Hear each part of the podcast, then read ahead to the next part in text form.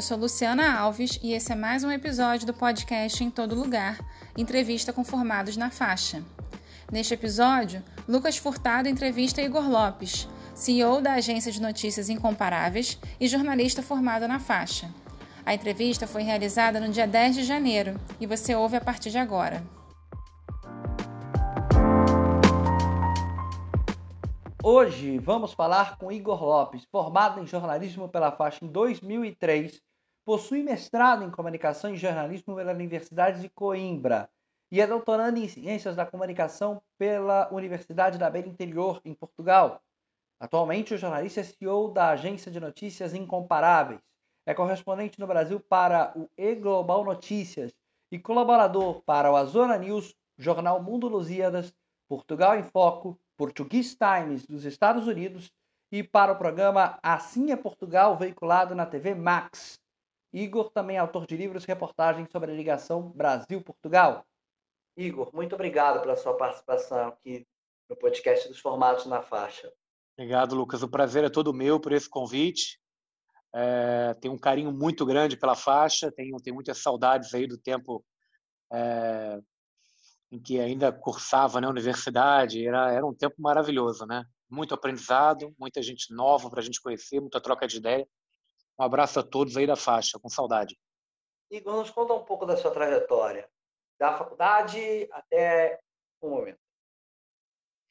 Então, uh, eu entrei para a faixa é, no primeiro semestre dos anos 2000, né?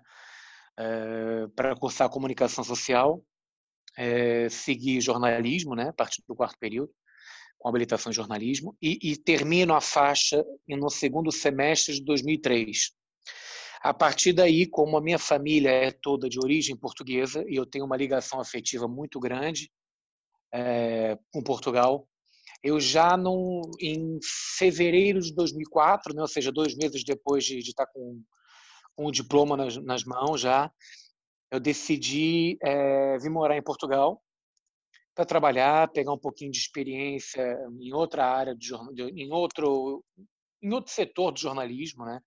É, a escola europeia de, de, de, comunicação é muito diferente da nossa, é baseada, não digo em outros valores, mas baseada em outros prismas, né? E, e foi uma adaptação que demorou um tempinho, mas, mas uh, aconteceu. Uh, e, e, e, a minha sorte também é porque eu, desde que entrei para a faculdade, até um pouquinho antes também, justamente por essa minha ligação a Portugal, eu sempre trabalhei nessa conexão entre Brasil e Portugal. Com os estudos na área de comunicação social e jornalismo, é, isso tornou-se uma profissão. Né? É, é, eu vivia disso. Então, eu comecei a, a, a trabalhar muito em jornais aqui em Portugal, que cobriam a vida dos brasileiros e muito, e, e, e muito também para jornais no Brasil que cobriam a vida dos portugueses no Brasil. Então, até hoje, o meu caminho é trilhado nesse sentido. Claro que, no meio desse percurso, eu passei por vários uh, jornais aqui de Portugal, várias redações. Atuei também para algumas redações no Brasil, como correspondente aqui. Uh, a gente uh, chega em 2008, eu já tinha feito a cobertura de vários, vários eventos de, de cariz luso brasileiro. Né? Por exemplo, eu tive a sorte aqui em Portugal de, de ter uma entrada mais facilitada em alguns eventos promovidos por, brasileiros, por exemplo, o Rock in Rio Lisboa. Eu cobri o, o, a edição 1, a edição 2, a edição 3. É, e dá para ver muito bem como é essa integração da indústria cultural, também do entretenimento do Brasil e Portugal. É muito interessante isso. Em 2008, Portugal entra, Europa entra numa numa recessão econômica muito grande. Isso faz com que o, o nível de desemprego cresça. Uh, eu tinha saído de algumas redações de jornal, de jornais aqui de Portugal, para trabalhar na área de assessoria de imprensa é uma outra diferença que tem entre Brasil e Portugal. Por exemplo, aqui em Portugal é proibido você exercer a função de jornalista e de assessor de imprensa. Enquanto no Brasil a gente tem essa flexibilidade, claro, né? Respeitando aí os dilemas éticos, né? respeitando tudo, tudo que envolve o tratamento de uma imagem, uma assessoria de imagem, assessoria de comunicação e do jornalismo, né? a gente conseguindo separar bem as coisas não há impedimento uh, para que a gente exerça as duas funções. Aqui em Portugal há, inclusive a carteira profissional de jornalista, quando você pede, você assina um documento dizendo que não vai fazer assessoria de imprensa. E quando você vai fazer assessoria de imprensa, tem que dar um documento para para a comissão da carteira profissional de jornalista aqui em Portugal, dizendo que você deixa suspensa a sua atividade porque está enveredando por outro caminho profissional, né? Então, é, nesse momento em que eu migrei do jornalismo para a assessoria de imprensa aqui, eu já tinha muito na cabeça que eu queria retornar ao Brasil. Né? Uh, minha família, eu sou do Rio, né? Minha família estava aí, meus pais, e começou a bater aquela aquela saudade, né? E também eu queria já fazer o caminho inverso. Agora eu peguei bastante experiência aqui em Portugal, é, vou voltar para o Brasil e tentar é, começar na área de jornalismo e levar essa minha bagagem. Só que antes de embarcar para o Rio, eu fiz mestrado. Eu decidi seguir a carreira é, do mestrado, fiz na Universidade de Coimbra entre 2008 e 2010, né?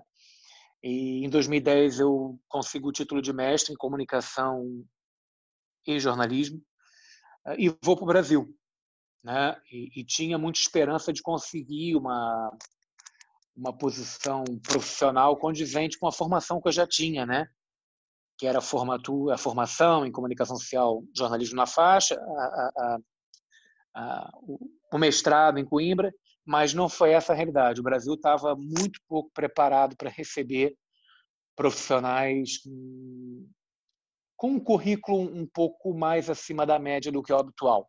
Eu estou falando isso porque depois vários amigos meus de várias nacionalidades que fizeram esse mesmo caminho também não conseguiram. Então eu tiro daí, né, dessa como se fosse um placebo, né? Eu tiro daí essa informação de que não não estava fácil mesmo. A gente está falando do Rio de Janeiro. A gente não está falando de uma cidade do interior, um estado brasileiro mais afastado desse eixo do Sudeste, né? Então, a situação estava difícil. Eu começo a trabalhar em alguns projetos ligados à comunicação, mas muito mais voltado para a comunicação institucional, né? É, para você ter uma ideia, para gente, para eu conseguir entrar no mercado de trabalho, eu tive que tirar até o mestrado do currículo. Tive que tirar conhecimento em línguas, tive que deixar ali bem básico, né? Básico no sentido da, da, da academia, né? Bem básico para poder ingressar no mercado de trabalho. E fiquei no Brasil até 2018, é, sempre solidificando esse meu trabalho na, na ligação Brasil-Portugal. E a partir de 2012, é, eu começo a ter mais oportunidades em jornais da comunidade portuguesa, em jornais europeus que aí faziam o caminho contrário, né? É, pediam que eu produzisse conteúdo especificamente do Brasil para Portugal. Então toda a minha a minha meu caminho profissional, eu aposto muito nisso, é essa ligação Brasil-Portugal. E agora eu estou em Portugal neste momento, eu vim para cá em 2018, né? É, depois de, de atuar um pouquinho mais nisso. Eu hoje sou escritor também, eu tenho quatro livros autorais publicados nessa conexão Brasil-Portugal. São livros reportagem. E o que, eu abordo nesses livros? Justamente é, ações, atividades, é, contextos, conteúdos que aproximem os dois países. Eu tento, eu tento sempre aproximar Brasil e Portugal como se eles não se conhecessem, porque na verdade eu defendo que Brasil e Portugal não se conhecem. É um conhecimento, um contato muito superficial, né? A gente ainda vive muito de estereótipos tanto de um lado quanto do outro. Então eu tento fazer essa aproximação. Eu algumas vezes sou contactado por empresas que, que querem se aproximar do Brasil e vice-versa, né? Agora mesmo eu estou prestando consultoria para uma Câmara Municipal aqui em Portugal. Câmara Municipal é prefeitura para gente aí, né? É, de Marco de Canaveses, que nada mais é que a terra natal de Carmen Miranda, nossa Carmen, né? E, e, e a Carmen saiu de Portugal muito pequenininha, então a ligação dela com Portugal está mais na questão da, do, dos papéis, né, da legalidade, do que propriamente afetiva. Ela, obviamente, gostava muito da terra natal dela, mas ela não tinha grande ligação. Foi muito pequenininha para o Brasil, depois, como todo mundo sabe, é, fez carreira internacional, é, brilhou nos Estados Unidos, etc. E hoje, a, a, a, a, Câmara Municipal, ou seja, a cidade dela, que é Marco de Canaveses, está criando um museu municipal. E eu estou já há três anos fazendo essa aproximação de Marco de Canaveses com as autoridades do Rio de Janeiro e do governo federal para que haja uma sensibilização e a gente consiga também a, cessão ou doação de alguma peça do acervo original, original de Carmen Miranda para Portugal. Portugal não tem nada original dela. Né? Simplesmente tudo de Carmen Miranda está no Brasil ou em museus nos Estados Unidos. Né? E, e, é muito complicado você explicar aqui em Portugal para uma Câmara Municipal, quando a gente está evoluindo nessa comunicação mais diplomática, né? que olha, agora a gente vai ter que esperar um pouquinho porque o governador foi preso. Olha, a gente tem um prefeito que está afastado olha, a gente tem um secretário que está envolvido numa situação, a gente agora tem que esperar para ver quem vai substituir e tal. Então, são, são situações que, que o cotidiano do Brasil vai nos impondo e a gente tenta contornar, mas é, temos que esperar dias melhores. E, enfim, nesse trabalho todo, é, depois dessa questão de escrever os livros, de ter lançado os livros no Brasil, em Portugal, na Argentina também, esses livros é, de temática luso-brasileira, eu abri uma agência chamada Agência Incomparáveis. O que é essa agência? É uma agência de notícias, onde eu produzo conteúdo de aproximação entre os dois países. Então, a par de eu estar produzindo conteúdo entre os dois países para a uh, imprensa brasileira e imprensa portuguesa, né? eu tenho também essa minha agência, onde eu faço uma aproximação das duas nações, dos responsáveis das duas nações, em nível diplomático, empresarial, uh, de entretenimento, é, tudo, sobretudo FedVer, né, situações que envolvam aí os dois lados. E por que, que eu chamo essa agência de incomparáveis? Porque eu acredito que a ligação Brasil e Portugal é uma ligação incomparável. Não, o Brasil não tem ligação com, com, outro país e Portugal não tem ligação com outro país como tem entre Brasil e Portugal. São além de países irmãos, né? São realmente uma ligação incomparável. Então eu trabalho muito nesse sentido.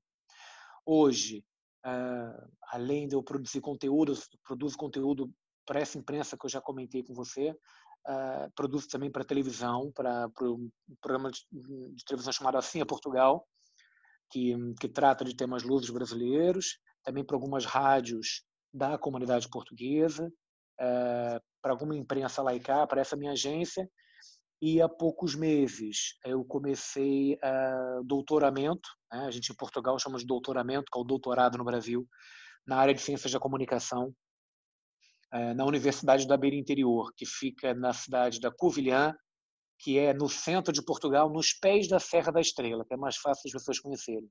Serra da Estrela é o segundo ponto mais alto de Portugal e o primeiro e o ponto mais alto de Portugal continental, porque Portugal tem duas ilhas e na ilha dos, e uma delas é a Ilha dos Açores, que tem o ponto mais alto de Portugal. Então, se eu disser que a Serra da Estrela é o ponto mais alto de Portugal, eu arranjo problemas. Né?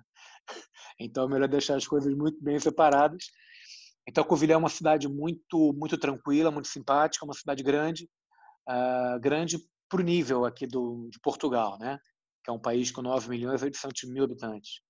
Uh, e já depois que eu comecei doutoramento aqui, eu fui convidado para integrar um projeto de uma instituição de solidariedade social que foi convidada pelo governo de Portugal a receber jovens e crianças desacompanhadas que são refugiadas. Elas é, vêm de países como Síria, Irã, Iraque, é, agora vão chegar algumas Bangladesh. Elas ficam em contexto de refúgio porque são perseguidas politicamente ou porque sofreram abusos nos países dela, delas. É um projeto que é suportado pela ONU e pela Unicef. E eu estou integrando, eu estou liderando o gabinete de, de, departamento de comunicação desse desse projeto. É, é, é, é uma experiência interessante, sobretudo uma grande lição de vida, né, Lucas? É verdade, é verdade, é uma grande lição de vida e num momento em que o mundo passa por tantas dificuldades, tantos episódios malucos, ajudar é sempre eh, ajudar essas, essas crianças, essas pessoas, essas crianças a terem um acolhimento é, é, é, é algo que dignifica muito. É verdade. A gente conhece ali, a gente tem acesso a algumas histórias de vida que eu confesso, não fazia ideia que isso podia acontecer com, com seres humanos. A gente sempre tem ideia pela pela, pela imprensa, né? pela comunicação social, a gente sempre tem essa ideia que as coisas acontecem, ninguém fica alienado. Né? Mas a gente vê de perto ali pessoas que passaram por perseguições políticas, por abusos, não só sexuais, mas abusos é, materiais, abusos psicológicos, crianças traumatizadas, é, que, por exemplo, tem, tem algumas delas que, que vêm uma janela e não saem de perto da janela, porque e a gente pergunta por quê, e elas dizem, olha, porque eu na minha terra, lá no meu país, era por onde eu sabia que vinha bomba, ou então um míssil, alguma coisa e tal. Quando janela para a gente representa muito verdade. Você vai pela janela, você vê o horizonte, você vê uma paisagem e tal. Para essas crianças aí, é, é, simplesmente uma forma de saber se são atacadas ou não. Igor, é, você trabalha hoje, como você falou, muito com essa lusofonia, né? com essa relação Brasil-Portugal. É, como é que é, é esse trabalho jornalístico para as comunidades? Né? Existe alguma diferença em relação ao jornalismo comum? Porque muitas pessoas não conhecem ainda esse tipo de nicho, né? que é voltado para as comunidades de países que têm estrangeiros, né? que, e vice-versa. Então, explica como é que é um pouco esse trabalho que você faz dia a dia em todas as plataformas. Então, Lucas, é, é, é um trabalho muitas vezes solitário, mas é um trabalho muito importante. É, os movimentos migratórios entre Brasil e Portugal são conhecidos desde, desde 1500, né? Todo mundo sabe a história. Depois disso, uh, uh, o Brasil teve, a partir do, do finalzinho dos anos 70, dos anos 1970, 1980, uma procura muito grande por morar em Portugal, sobretudo nos anos 1990, com mais ênfase. Os brasileiros vinham para Portugal a procura de melhores condições de vida, de oportunidade de emprego, né? ainda não era o euro, era o escudo, mas mesmo assim tinha uma evolução econômica para as famílias que mudavam para cá, etc. Isso com o tempo foi diminuindo, né?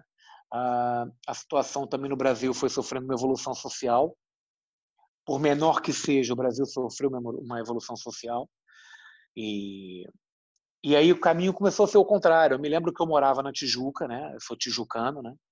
Então, eu me lembro que uma vez eu precisei levar meu carro para a oficina e, quem me recebeu foi um lisboeta, que tinha acabado de chegar no Rio de Janeiro, isso em 2001, 2002. E eu perguntei o que um lisboeta vem da Europa para trabalhar aqui no Rio de Janeiro, né? E ele falou: ah, estava cansado do frio, é, é, país é, o país é muito pequeno, eu adoro o Brasil e tal, as praias. O Brasil tem uma imagem aqui muito boa, sobretudo no contexto turístico, né? Quando a gente fala, que se percebe muito bem que a gente é brasileiro pelo sotaque, né? Que nós é que temos o sotaque, né? O português fala como a língua foi concebida. O brasileiro e os outros países de língua portuguesa é que tem um sotaque próprio, né? Então foi é, é, é bem interessante ver como é que essas, é, esse, esse fluxo migratório funciona e como é que é feito o trabalho. Da minha parte, eu trabalho sempre o que eu defendo ser a luso-brasilidade, que aliás vai ser o meu tema de doutorado de tese de doutorado. O que é luso-brasilidade? Com o advento dos portugueses que foram morar no Brasil, como é a minha família, criou-se um contexto social, cultural muito específico. As pessoas deixaram de ser meramente portuguesas e de cultuar propriamente a sua raiz e de se identificarem somente com Portugal para se integrarem com a, com a comunidade no Rio de Janeiro, que é, que é, o, que é o celeiro né, de onde que a gente pode falar. Então, o português que mora no Rio de Janeiro, que vive, trabalha há anos, que tem filhos brasileiros, essas famílias já vivem um contexto social diferente. Tem uma cultura que não é nem portuguesa nem brasileira, é uma cultura luso-brasileira. Tem uns gostos fundamentados é, com um pouquinho de cada um dos países. Então, eu procuro trabalhar nessas reportagens, é, sobretudo a questão do afeto. Na minha agência, Agência Incomparáveis, o menu de, de, temas não é, por exemplo, notícias, geral, mundo, etc. Eu trabalho com, com, com, rubricas que são o que nos conecta, o que nos aproxima, o que temos, o que vemos, porque é isso que os brasileiros sentem, né? Às vezes a gente comemora no seio da comunidade luso brasileira aí no Rio é, datas do calendário português que o próprio português já não comemora, não dá tanta importância. E a mesma coisa acontece aqui com o calendário, com os brasileiros que às vezes comemoram datas que aí a gente às vezes passa despercebida, um feriado, né? Praticamente, aqui não, as pessoas cultuam isso como o 7 de setembro, né? Aqui o 7 de setembro é recordado, é falado, e no Brasil, dia 10 de junho, que é o dia de Portugal, de Camões e das comunidades portuguesas, é muito mais comemorado fora de Portugal do que em Portugal. Então, o trabalho jornalístico nesse nicho funciona justamente termo, em termos de aproximação eu começo a mostrar é, para esse público luso brasileiro, sobretudo, quais são os interesses em comum, como essas sociedades evoluíram, que tipo de, de cultura e sociedade própria elas construíram. Quando eu faço matérias aqui para Portugal sobre brasileiros, também é com essa intenção. Né? Só que o brasileiro em Portugal, ele ainda vive muito sob aquela égide de, olha, eu vou para Portugal, vou viver, ficar um tempinho e volto para o Brasil. Enquanto que o português da comunidade portuguesa que está no Rio, ele não pensa em vir. Eu conversei com muitos familiares meus quando eu vim essa segunda vez para Portugal, eles disseram: "Ah, você vai para Portugal, você é doido. Você vai deixar o Rio de Janeiro, essa cidade maravilhosa e tal, é teu país". E de fato é meu país, é meu país, mas é aquela busca incessante. Eu costumo dizer que quem tem essa alma luso-brasileira como eu, a gente não é nem de um lado nem do outro, a gente não é nem de lá nem de cá, a gente fica num limbo, porque a gente está no Brasil com saudades de Portugal e está em Portugal com saudades do Brasil. Mas é, em termos jornalísticos é isso que a gente propõe trabalhar, é mostrar o que que essa sociedade está produzindo, como essa sociedade pode se integrar cada vez mais, como é que pode se auxiliar, se ajudar, e quem tem um papel muito importante nesse trabalho são as casas portuguesas, que aí no Brasil, no Rio de Janeiro, sobretudo, todo mundo conhece pelo menos uma casa portuguesa em algum bairro, já ouviu falar. Né? Ou é a Casa do Minho, ou é a Casa dos Açores, ou é a Casa de dos Montes e Alto Douro, ou é a Casa de Vila da Feira, ou é a Casa de Viseu, na, na Zona Norte. Então, o Arouca Barra Clube, na Barra da Tijuca. Então, essas casas fazem muito esse papel de aglutinar brasileiros e portugueses com esse interesse de luso-brasilidade. E é isso que eu trabalho nas reportagens. Né? Segundo o Serviço de, de Fronteiras, é, Serviço de Estrangeiros e Fronteiras de Portugal, CEF, cerca de 150 mil, em 2019, cerca de 150 mil pessoas moravam em, em Portugal. E você acabou de falar que muitos brasileiros, quando vão para Portugal, é, desejam um dia voltar ao Brasil. Então, como é que explica esse fenômeno de muitos brasileiros indo para Portugal? Então, vamos lá, tem, tem um dado importante. Quando o, o CEF, que é o Serviço Estrangeiros e Fronteiras, como você bem falou, anunciou esse número no ano passado, ele estimou 150 mil brasileiros aqui, porque são os dados a que ele tem acesso de quem entra nos aeroportos ou nos portos, né? São os brasileiros que entram legalizados. É, nessa mesma nota em que ele apresenta os 150 mil brasileiros, ele já diz que há uma parte que está ainda ilegal no país e tem também o conjunto de brasileiros que são luso-brasileiros como eu. Eu sou brasileiro, mas tenho nacionalidade portuguesa e vivo aqui como português. Então, eu sou um brasileiro que já não está nas contas. Então, esses 150 mil pode jogar bem para cima, porque é muito mais do que isso. Agora, o que, que explica? Primeiro que, uh, uh, por tradição, e essa é uma tradição péssima que o Brasil tem, a gente exporta cidadãos para o mundo uh, fugindo do contexto de insegurança pública. Isso é notório né, no país, coisa que aqui você tem segurança pública. É, a gente para o carro na rua, muitas vezes esquece a chave, é, a gente não fica com aquela neura de usar o celular na rua, por exemplo, você usa tranquilamente. Né? No Rio de Janeiro, a gente já sabe que é impossível. Né? É, eu perdi dois celulares no Presidente Vargas em assalto, e isso faz parte, infelizmente, do nosso contexto social. Isso não tem jeito. É, então, os brasileiros vêm para cá à procura de segurança pública, de qualidade de vida. Aqui, você trabalhando, ganhando o salário mínimo, ah, não é que você tenha uma vida super tranquila e sossegada, não, mas você tem acesso a bens materiais e um padrão de vida que no Brasil, com dois salários mínimos, às vezes você não consegue ter. Né?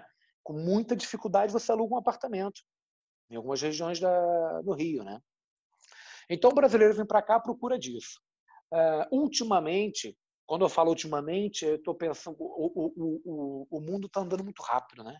A gente vai ficando velho muito rápido. Quando eu falo ultimamente, tem aí 15 anos, o brasileiro está vindo muito em busca do ensino superior, uh, sobretudo para mestrado e doutorado.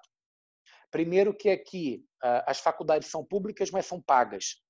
Tá? Uh, na Europa, você não tem uma realidade como tem no Brasil, que a gente tem universidades federais totalmente gratuitas. Aqui não existe isso. Aqui você estuda de forma gratuita até entrar na faculdade. Quando entra na faculdade, você paga um valor que é chamado de propina. Então, o valor estipulado de propina pelo governo português, por exemplo, para quem faz a licenciatura, que é a nossa formação né, no Brasil, bacharelado, está em torno de 900 a 1.000 euros no ano. Então, eles agora parcelam em 10 vezes, 10 de 90 e tal, mas todo mundo paga. Algumas pessoas conseguem bolsas, outras que têm problemas sociais conseguem também bolsa, mas não é regra. A regra é todo mundo pagar. Então o brasileiro vem para cá porque paga pouco em relação. Não vamos, não vamos pegar no ponto do, do câmbio agora que está tá muito complicado entre real e euro, né? Mas as pessoas vêm para cá, conseguem é, se manter, fazer um doutorado em três anos, um mestrado em dois, uma licenciatura em três anos, ter um, um, uma, um diploma de uma instituição europeia para apostar em novos projetos. Então, muitos dos meus amigos que estão aqui são até uh, pessoas que trabalham no governo federal do Brasil e tiveram licenças concedidas para virem estudar fora do país, estão estudando para adquirir know-how e voltar. Então, não é todo o perfil de brasileiro que vem para ficar. Né? É, muitos brasileiros, claro, vêm com a família, né, compram um apartamento com o dinheiro que trouxeram, tocam a vida, trabalham, etc. Mas tem uma parcela muito grande de brasileiros que estão aqui em trânsito, como eu costumo dizer. Eles vêm ou para trabalhar em algum projeto específico e voltar para o Brasil, ou a serviço de alguma empresa, ou buscando, por exemplo, uh, um, um, diploma de, de, ensino superior numa instituição estrangeira ao Brasil. Né? Então tem, tem esse perfil também que é preciso a gente conhecer o, o, seu, o, seu, o seu trabalho, né, tanto na, nas colaborações que você faz em sites, tanto na agência, é, você acabou de falar que ele é muito voltado a essa, essa, luso, essa luso-brasilidade. Eu, eu queria saber qual é a diferença de um trabalho numa agência, como você tem, com todo o material próprio, como você mesmo já explicou, com editorias diferentes, né, que a gente vê em outros sites, para de um colaborador, né, numa, num site como no, como em alguns que você contribui. Como é, como é que é essa diferença? Qual é a diferença de ser um colaborador para um, um CEO de agência? É, é, tem uma diferença grande, que é justamente a diferença no financiamento dos projetos. Né? Enquanto colaborador, eu tenho uma entidade patronal que eu posso estar ligado a essa entidade de forma regular ou não, posso ser freelancer, como alguns eu sou, como posso ser um colaborador recorrente. Eu tenho uma entidade que me paga. A minha preocupação é somente, e já é muita, produzir conteúdo com qualidade, com, né, com acurácia, uh, tentando levar temas uh, interessantes dentro do nicho onde nós trabalhamos. Né? No contexto de CEO da agência, muda muito o formato, porque além de eu produzir o conteúdo, além de eu estipular o planeamento do que vai ser divulgado, do que vai ser trabalhado, etc., eu tenho que me preocupar com o financiamento da agência. Eu tenho que submeter projetos, eu tenho que estar procurando uh, oportunidades de mercado para que a agência sobreviva, né? É assim. O mercado é dessa forma, né? Então, quando eu estou colaborador, para mim é muito mais fácil quando eu estou como CEO, a dor de cabeça é tripla, né? É pela produção de conteúdo, é pelo monitoramento dos resultados e por fazer com que a agência tire dividendos, né? Eu, por exemplo, na agência Incomparáveis, eu não aposto uh, em publicidade. Você entra no site, tem uma outra publicidade de um livro, de um projeto, de um festival, mas de, de empresas eu trabalho essa publicidade de outra forma. Né? Eu procuro sempre ver que tipo de conteúdo essas empresas podem produzir para o meu público que seja benéfico. E aí sim a gente fechar um acordo ali de parceria em que elas possam também manter um pouquinho do, do projeto funcionando. Mas é uma condição sine qua non para mim. Eu preciso manter a agência, mas eu também quero manter a agência com as parcerias concretas para o meu público. Né? Não me adianta ter ali, por exemplo, é, um exemplo muito raso. Se eu tiver que, que, que, conseguir manter a agência com a ajuda de alguém que, que fabrica cerveja, produz cerveja ou produz vinho, obviamente que o meu público luso brasileiro gosta de quê? De vinho, né? Então vou ter que apostar nesse tipo de segmento. Então, é, a dor de cabeça é diferente. O CEO se preocupa, sobretudo, com a manutenção do projeto, com o viés econômico. Enquanto eu estou colaborador, a minha preocupação é receber o pedido de pauta, ou sugerir a pauta, correr atrás das entrevistas, apurar, não é? Uh, uh, destacar as respostas, ver o que está coerente, o que não está coerente, reformular e apresentar um conteúdo fechadinho para o público. E isso gera é, com as redes sociais, então o trabalho é muito maior, né? Porque você dá a cara a tapa ali para um público que interage. Enquanto que num jornal você publica, né, ou uma TV você fala, uh, antigamente sem as redes sociais dificilmente você recebia um comentário sobre o seu trabalho. Né? As redações recebiam cartas, né, etc. Depois ver a figura do ombudsman, etc.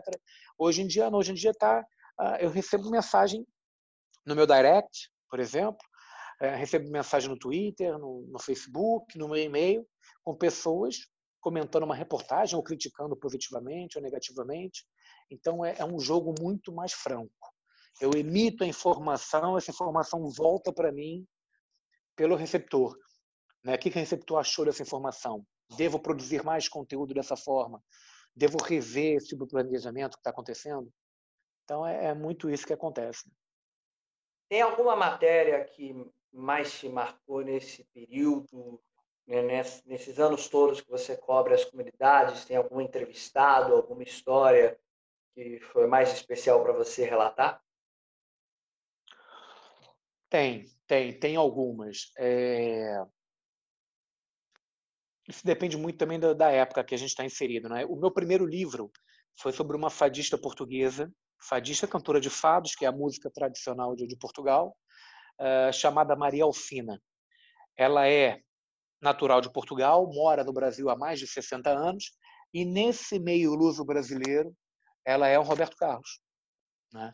Ela é muito famosa, ela faz shows pelo Brasil inteiro, é, cantou no mundo inteiro, ao lado de nomes muito imponentes, como Amália Rodrigues, que as pessoas devem conhecer, um nome muito é, marcante em Portugal, foi uma fadista que internacionalizou Portugal, uh, e Carlos do Carmo, que é um fadista que morreu no dia 1 de janeiro deste ano, e que era também um senhor que todo mundo respeitava muito, porque ele ajudou no projeto de tornar o fado como patrimônio imaterial da Unesco.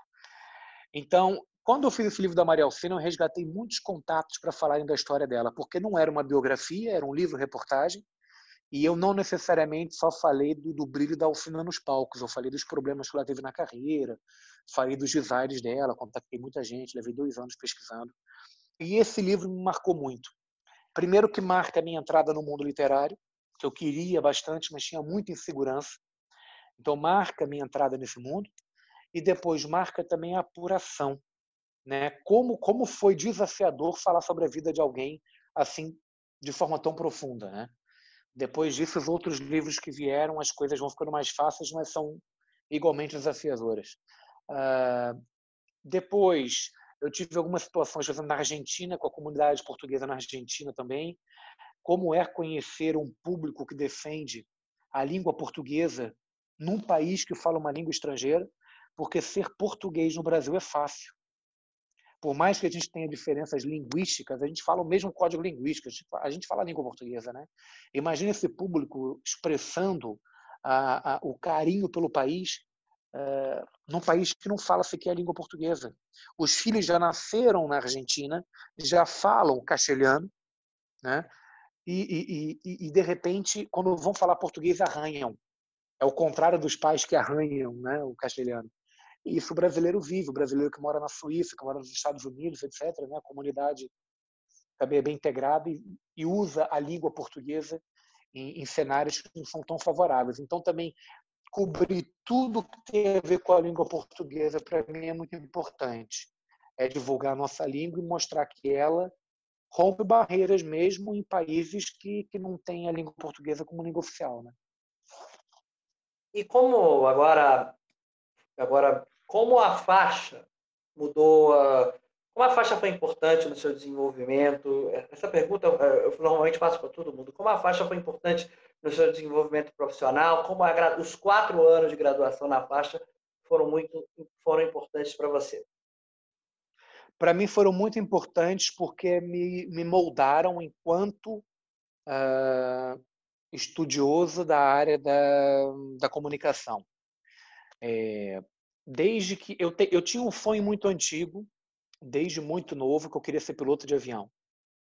Por uma condição de saúde, eu tinha pressão alta desde pequeno, uh, eu não consegui ser piloto. né, era um pré-requisito na época, não podia ter problema nenhum de saúde, a pressão alta era um problema. Eu não consegui ser piloto de aviação comercial, que era o que eu queria ser.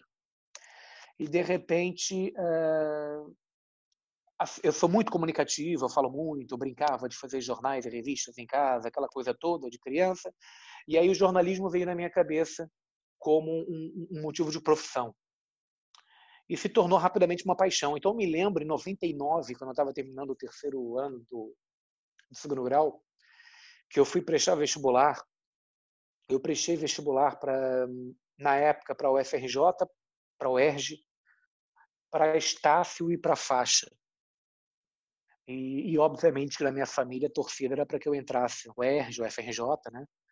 E, e eu queria muito ir para a faixa, por mais que fosse uma faculdade particular, paga. Já na época não era barato para minha família, meus pais, né? Mas no dia da, da prova da UFRJ aconteceu alguma coisa que eu já não me lembro que, eu não consegui fazer a prova, eu perdi a prova. No dia da prova da UERJ, simplesmente na minha casa, éramos três, nenhum de nós acordou para a hora da prova. Eu botei despertadores, eu pedi a vizinho para me ligar, eu quase nem dormi, mas eu falei, bom, tem que descansar, senão eu vou dormir no meio da prova, né? E aí todo o estudo vai por água abaixo, né, e tal. Não acordei e perdi o dia da prova. Fui fazer a prova para já em seguida para a Estácio de Sá e para a faixa, mas eu queria a faixa. E aí saiu o resultado eu não passei para a faixa. Eu fiquei na reclassificação da faixa. E aquilo me partiu o coração, né? Porque eu falei, pô, eu quero tanto a faculdade, não consegui vaga, perdi as outras, eu sou um perdedor, fiquei aquela coisa, né, de, de, de, de derrotado, etc.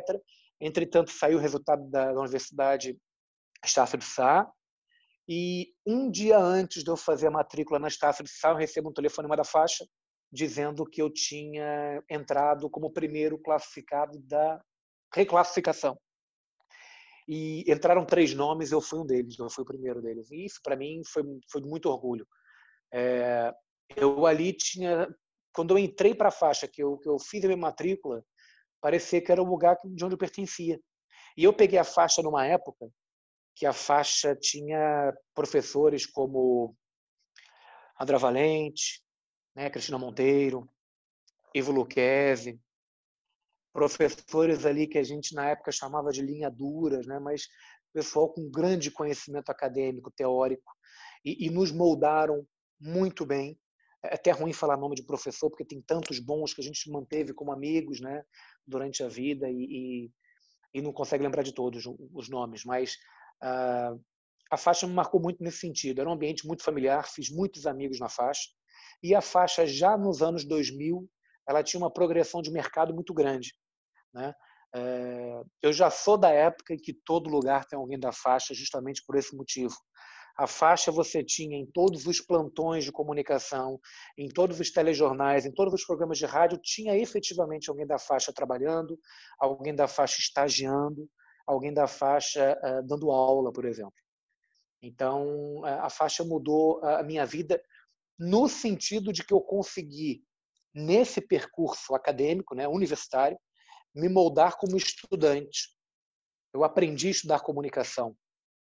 Eu aprendi a entender as teorias de comunicação, de jornalismo, o que, que isso quer dizer, são, qual é a aplicabilidade disso no nosso dia a dia. E até hoje a gente lembra de um ponto ou outro. Porque quando você entra no mercado, o mercado tem essa função de te formatar para você ser um produtor de conteúdo, ainda mais hoje com redes sociais. Né? Eu saí da faixa, a faixa tinha um laboratório, né, que a gente usava o Windows 95, o Windows 2000, era muito diferente do, do que é hoje o laboratório. Né? É, então a faixa me molda nesse sentido de trazer a gente para estudar a comunicação. Olha, pessoal, vocês vão ser jornalistas, vocês vão trabalhar com RP, vocês vão trabalhar com publicidade, né, vão trabalhar com, com outras áreas, mas é, é com rádio, mas é, o, o, formato de pensamento crítico é esse. E isso me ajudou muito a crescer. Aqui em Portugal eu já me cruzei com várias pessoas, só para deixar claro, várias pessoas que são da faixa. Alunos, professores, gente que está aqui fazendo doutorado também em outras universidades. Então é, é uma realidade. E quando eu, eu cheguei em Portugal em 2004, eu precisei, porque aqui você só trabalha com carteira profissional, né? O Brasil é que teve excelente ideia de tirar o, o grau universitário como condição para que você desempenhasse a formação de jornalismo. Eles qualificam a, a, a, formação. Aqui não, aqui você tem que ter uma faculdade, um estágio profissional, para então ter uma carteira profissional de jornalista. E na época, para eu conseguir ter acesso à carteira e para trabalhar, eu tive que reconhecer o meu, a minha formação do Brasil aqui. Então, eu corri muitos lugares e tal, e, e fui numa universidade chamada Universidade Nova de Lisboa. E quando eu dei entrada nos papéis para reconhecer o meu título do Brasil aqui, ele falou: Ah, você é mais um que vem da faixa no Rio de Janeiro, né? Então, isso em 2004. Só para deixar isso registrado. E voltando um pouco ao jornalismo, é, como é que você avalia o jornalismo português? É, ele, ele é melhor que o brasileiro hoje, em termos gerais? O, na sua opinião, o que, o, que, qual, o que pode melhorar o jornalismo português e também o que pode melhorar o jornalismo brasileiro? Na sua visão, como morador de Portugal e também o seu olhar estrangeiro em relação à nossa imprensa. Então, é, é bem difícil fazer essa comparação porque eu vou estar sempre comparando com, com um viés muito estabelecido que é a minha formação aí. Por mais que eu já tenha outras formações aqui, eu trago no DNA esse modo operandi né, do Brasil, do, do Rio, né, do Sudeste de fazer jornalismo. A principal diferença para mim tem a ver com a dinâmica das notícias. A gente no Brasil, por ter um contexto social que tem, a gente tem uma dinâmica muito própria de, de, de tragédia, de, de criminalidade, etc., a gente ocupa muito facilmente os telejornais com notícias rápidas. Né? Você assiste, por exemplo, um telejornal regional, RJTV, você consegue ter ali 10, 15 notícias um minuto. Aqui isso não funciona. Não é que não se consiga criar conteúdo, se cria conteúdo, mas são mais conteúdos aprofundados, mais apurados. Cada matéria jornalística aqui, que a gente chama de peça jornalística, tem em torno de dois minutos e meio a três. Nada é muito menor do que isso, porque não faz sentido para a cultura local. Eu me lembro que quando eu fiz o mestrado em Coimbra, em 2008, 2010, como te falei, nós tivemos uma época, um, um seminário com profissionais de comunicação do Brasil. Era um acordo que a Universidade de Coimbra tinha com a Rede Globo. Então, nós tivemos uh, um seminário de jornalismo político e um seminário de jornalismo generalista na Universidade de Coimbra. Eu participei e quem dava uh, os dias de aula era o William Bonner e a Zileide Silva. E, e, e, num desses seminários, eles quiseram exemplificar como o Brasil fazia jornalismo. O William Bonner, eu me lembro disso até hoje, ele apresentou a escalada do Jornal Nacional do 11 de setembro. Aquela coisa bem tragédia, né? Caem os prédios, tantas pessoas morrem, outras ficam feridas, autoridades governamentais lamentam, ataque é, é, é, é, estudado, não sei aonde, etc. Sabe aquela coisa, a escalada que deixa você já num ambiente assim de, de atenção, de adrenalina lá em cima, porque é a proposta, né? A gente hoje estudando semiótica, comunicação, a proposta é essa. E quando ele mostrou essa escalada em sala de aula para os portugueses, tinha portugueses que ficavam abismados. Mas como é que vocês conseguem assistir isso? Eu, na primeira fala de vocês, já perdi meu raciocínio e tal, porque é muito rápido, é um jornalismo muito rápido. Aqui não. Aqui é muito mais comedido, aqui é muito mais aprofundado. Em algumas situações é mais prolixo, justamente porque faz com que a pessoa entre na notícia. É, Para mim, essa é a principal diferença. O modo de fazer jornalismo é igual no mundo todo quando há isenção no jornalismo a prática de apurar, a prática de apresentar o conteúdo. Agora, claro que aqui tem uma, um viés, um olhar muito próprio europeu. Né? É, obviamente que o jornalismo norte-americano tem o olhar deles, nós temos o nosso, os europeus têm o deles. A diferença é que o jornalismo praticado no espaço comum europeu, nos países europeus, tem uma força, às vezes, muito maior do que a gente tem aí. Essa, para mim, é, é a grande diferença. O que, que aqui pode evoluir? Uh, nós temos poucas estações televisivas aqui que, que, que tenham um jornalismo uh, 24 horas. A gente tem dois ou três canais mas é muito pouco para o país, porque tem conteúdo para gerar, mas tem muito profissional que podia ser aproveitado. Como o país é pequeno, não tem esse espaço. No Brasil, o que, a gente precisa melhorar também? Acho que um pouco da. É, é meio clichê falar, mas o jornalismo é muito sensacionalista, sempre foi. Né? Você precisa prender a audiência. Né? Aqui a guerra da audiência existe, mas é diferente. É uma guerra que você apresenta formatos e produtos, tenta cativar o público, mas você não faz tudo para cativar o público. Né? Então, uma coisa que eu, como profissional, hoje vejo, me entristece, isso não só entre o Brasil e Portugal, em tudo. É, o jornalista tem uma função muito clara de informar, né? e por muitas vezes o jornalista é obrigado a traduzir a realidade para as pessoas. Só que eu não posso fazer isso munido de emoção. Por isso que eu acho que o jornalismo eh, não existe imparcialidade no jornalismo. Eu sempre acreditei que não existia e hoje, com a bagagem que eu tenho, com os estudos que eu tenho, com o grau que eu tenho de posição na carreira, eu posso afirmar isso muito mais. Imparcialidade no jornalismo é impossível, porque qualquer tema que eu vá tratar, eu vou tratar como ser humano, não como esses robôs de inteligência artificial que já estão sendo aí utilizados, inclusive, na, nas redações do Brasil. Isso me preocupa um pouco, porque o robô é alimentado pelo humano, né? Então você só está automatizando aquilo que o humano deveria pensar. Então, uh, nós não de, de, imparciais uh, não somos, mas devemos ser isentos. Uh, mesmo nessa comunicação política, por mais que obviamente a gente tenha a, a opinião de que as coisas podem ser melhores, né, as coisas podem ter outro caminho, é muito ruim a gente ver um confronto dentro da imprensa de um lado e de outro, quando o lado deveria ser um só. Né? O papel do jornalismo é esse. Mas a gente já vê de uns anos para cá, e propriamente este ano, mesmo com os Estados Unidos, aqui em Portugal eu vi uma coisa, foi até tema de, de debate na doutoramento. Uh, tivemos as eleições norte-americanas, né, que estão terminando do jeito que estão terminando. Todo mundo tem uma opinião acerca disso e a gente tem que respeitar, né, quem acha uma coisa e quem acha outra. Esse é o papel fundamental numa democracia. Mas, por exemplo, a imprensa portuguesa dizia: olha, aqui estão os seguidores de, Joe Biden e deste lado está a manada do Trump. Eu, como jornalista, acho isso um desaforo para quem está recebendo a mensagem. Por mais que eu possa achar que existe uma manada que segue é, multidões, eu, como profissional, não posso liderar um tipo, esse tipo de discurso numa televisão. Então, é muito isso que eu, Igor, defendo. Um jornalismo isento, Imparcial é muito complicado porque você tem condições é, que fazem parte da tua formação, né? Obviamente que se eu tiver aqui hoje fazer uma notícia sobre uma pessoa que está sendo acusada de assédio, de estupro, de pedofilia, eu não vou com a cabeça mais limpa do mundo, obviamente, mesmo como profissional, vou respeitar o limite ético e deontológico, mas eu tenho os meus limites pessoais, né? Então acho que falta isso no jornalismo, as pessoas olharem para o jornalismo com menos emoção no sentido da crítica. Você tem que pontuar os fatos, o que está acontecendo, o que está errado, o que está certo, o que pode ser melhorado e o que, que já evoluiu. Acho que essa é uma função que a gente tem cada dia mais a tentar melhorar na nossa formação, no nosso trabalho.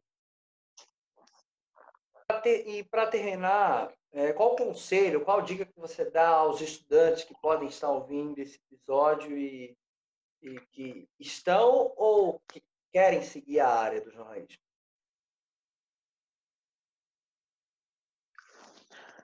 Primeiro que o jornalismo é, é, é uma carreira de muita dignidade. E, e, quem entrar no meio do jornalismo tem que saber que a pessoa não vai, não vai, não vai ser jornalista, ela vai estar jornalista por muito tempo, inclusive nas suas várias vagas, porque a notícia não escolhe o momento. Por isso que você tem que estar na profissão gostando do que você está fazendo.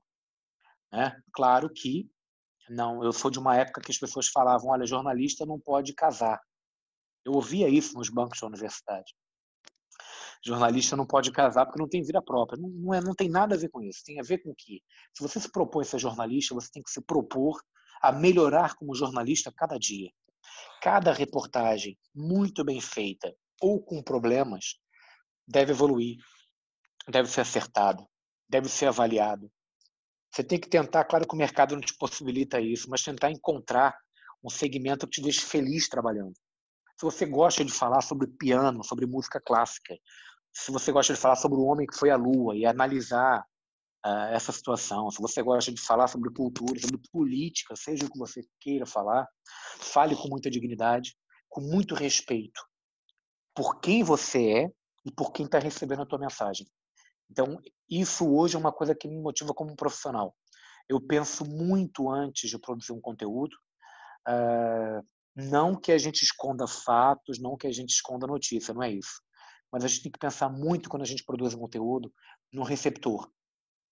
Claro que a verdade vai doer muita gente, mas se for para doer e para sarar, faz muito bem. O jornalista tem que ter o discernimento de quando ele entra no campo da opinião, de quando ele entra no campo da emoção e de quando ele está sendo jornalista. Jornalista é quem apura, é quem abre espaço para os dois lados, é quem alerta a sociedade com dados.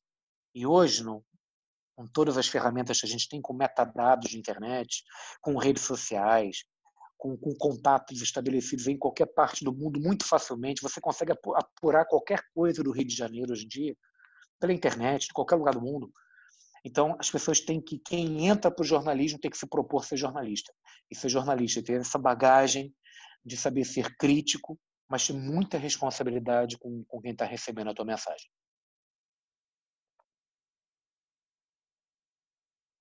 Igor Lopes, muito obrigado pela sua participação aqui no podcast dos Formados da Faixa. Foi um grande prazer. Muito obrigado. Lucas, eu que agradeço a oportunidade. Um abraço enorme em você e em toda a equipe. Parabéns pelo trabalho que vocês estão fazendo também, é muito importante. É muito prazeroso também acompanhar os podcasts e ver muita gente bacana aí que está trilhando o caminho, né? e deixar um convite para quem tiver interesse, procurar minhas redes sociais, né? procurar a, a minha agência Incomparáveis, www.agenciaincomparáveis.com e compartilhar isso, os conhecimentos entre Brasil e Portugal. Um abraço em todos e é verdade, em todo lugar tem alguém da faixa. Oh, com certeza, obrigado.